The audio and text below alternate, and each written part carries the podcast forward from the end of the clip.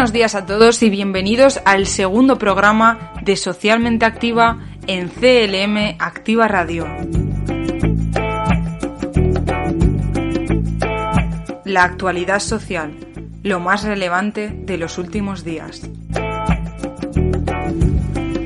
Vamos a comenzar hoy con una noticia positiva y es que los contagios en las residencias de mayores han caído un 95% en un mes tras la vacunación, según los datos que ha publicado el Gobierno este martes.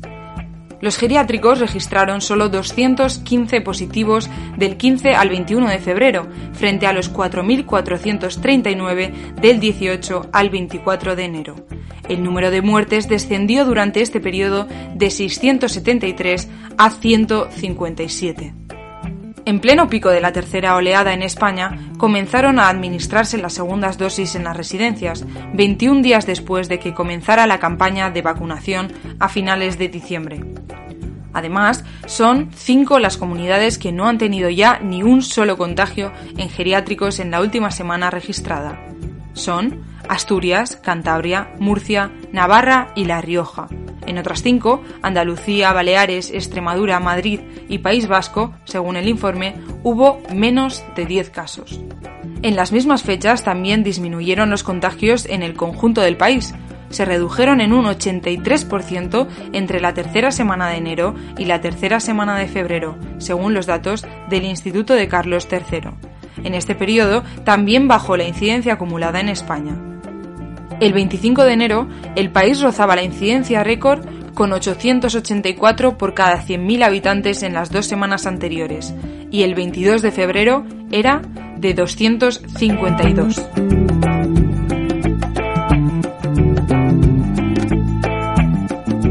Vamos ahora con una noticia alarmante. El 80% de los jóvenes españoles con estudios superiores nacidos entre 1985 y 1995 no están emancipados ni tienen hijos. Según el estudio, la generación de la doble crisis, inseguridad económica y actitudes políticas en el sur de Europa. El estudio ha sido plasmado en un documental de la campaña Generación Doble Crisis en España, que realiza una radiografía de la situación socioeconómica de la generación millennial o Y en el sur de Europa. La gran recesión ha supuesto un deterioro en las condiciones de vida de los jóvenes en España y un aplazamiento en sus proyectos de vida. Así, el estudio resalta que mientras en países como Alemania, Francia o Suecia, la generación post-crisis, los nacidos entre 1985 y 1995, viven mejor que sus predecesores, no es el caso de España, Italia ni Portugal. Según la Fundación, es importante destacar el difícil momento que viven los jóvenes de la generación Y o millennial, la primera que ha sufrido dos crisis globales. Una de las consecuencias de este hecho, según describe el informe, es que el índice de abandono escolar temprano es muy alto en España, concretamente el más alto de la Unión Europea, el doble que la media, aun siendo un país desarrollado del primer mundo.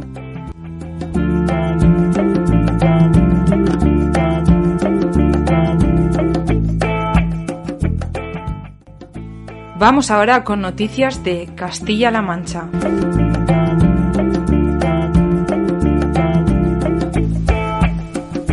Se han convocado 142 cursos de formación específica dirigidos a más de 4.000 profesionales del sector público de Castilla-La Mancha.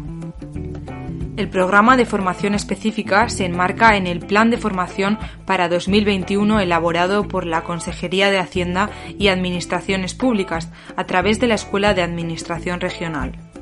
Este programa formativo tiene como finalidad cubrir los requerimientos específicos de formación de cada consejería y del Instituto de la Mujer de Castilla-La Mancha, para lo que se han diseñado un conjunto de acciones formativas dirigidas a la adquisición de conocimientos especializados y a la mejora de las competencias profesionales del personal público adscrito a una determinada consejería. Se podrán beneficiar de estos cursos todos los empleados y empleadas públicos en situación de servicio activo de la Administración regional y sus organismos autónomos, excluidos el personal docente y el personal estatutario del Servicio de Salud de Castilla-La Mancha, que cuentan ya con sus propios planes formativos. La Consejería de Agricultura, Agua y Desarrollo Rural desarrollarán 12 acciones formativas y 14 ediciones para 239 participantes, mientras que los cursos de la Consejería de Bienestar Social serán 18 acciones formativas, de los que se impartirán 19 ediciones con 490 plazas.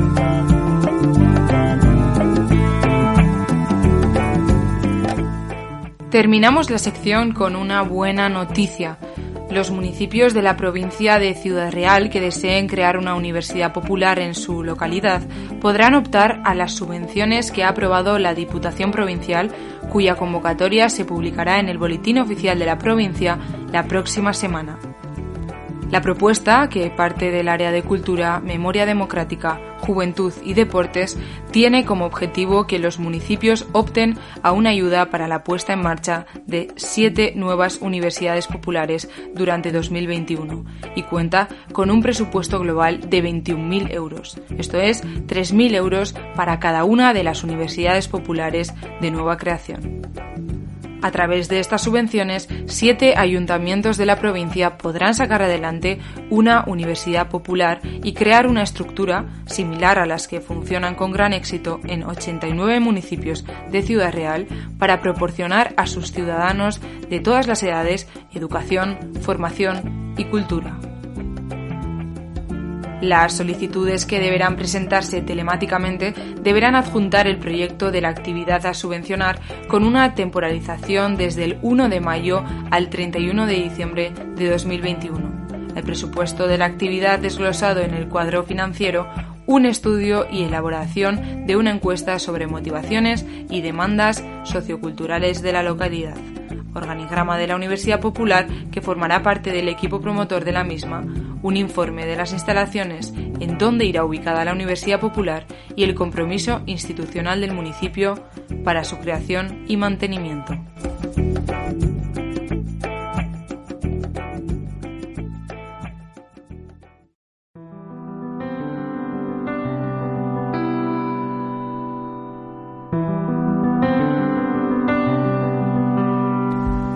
Investigación social. Temas que nos atañen a todos.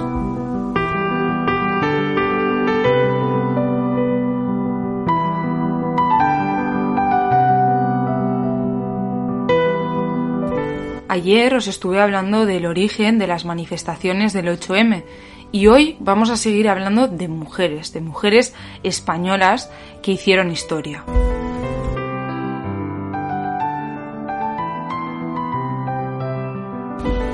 Históricamente, las mujeres han sido silenciadas y apartadas a un segundo plano en la esfera intelectual y cultural.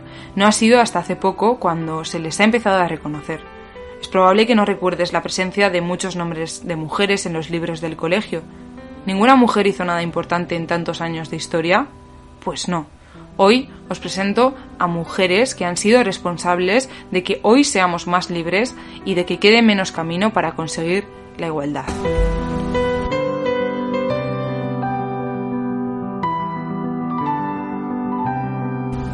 La primera mujer de la que os quiero hablar es Clara Campoamor, política y abogada.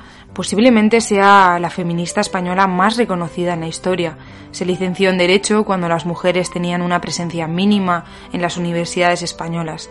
Ejerció de abogada y llegó a tramitar divorcios. Fue una de las impulsoras del voto femenino en España. Tras proclamarse la Segunda República, Clara Campoamor fue elegida diputada por la circunscripción de la ciudad de Madrid en las elecciones de 1931 por el Partido Radical, al que se había afiliado por haberse proclamado este republicano, liberal, laico y democrático. Entonces las mujeres podían ser elegidas, pero no podían votar. Durante el periodo de las Cortes Constituyentes de 1931, formó parte del equipo que elaboró el proyecto de la Constitución de la nueva República, integrada por 21 diputados. En dicho organismo luchó por establecer la no discriminación por razón de sexo, la igualdad jurídica de los hijos e hijas habidos dentro y fuera del matrimonio, el divorcio y el sufragio universal, a menudo llamado voto femenino. Consiguió todo, excepto lo relativo al voto, que tuvo que debatirse en las Cortes de España. La primera vez que se reconoció en España el sufragio femenino fue en la Constitución de 1931 de la Segunda República Española y fue ejercida por primera vez por las mujeres en las elecciones de 1933. Campoamor, a causa de la guerra civil, tuvo que huir de España y finalmente murió exiliada en Suiza.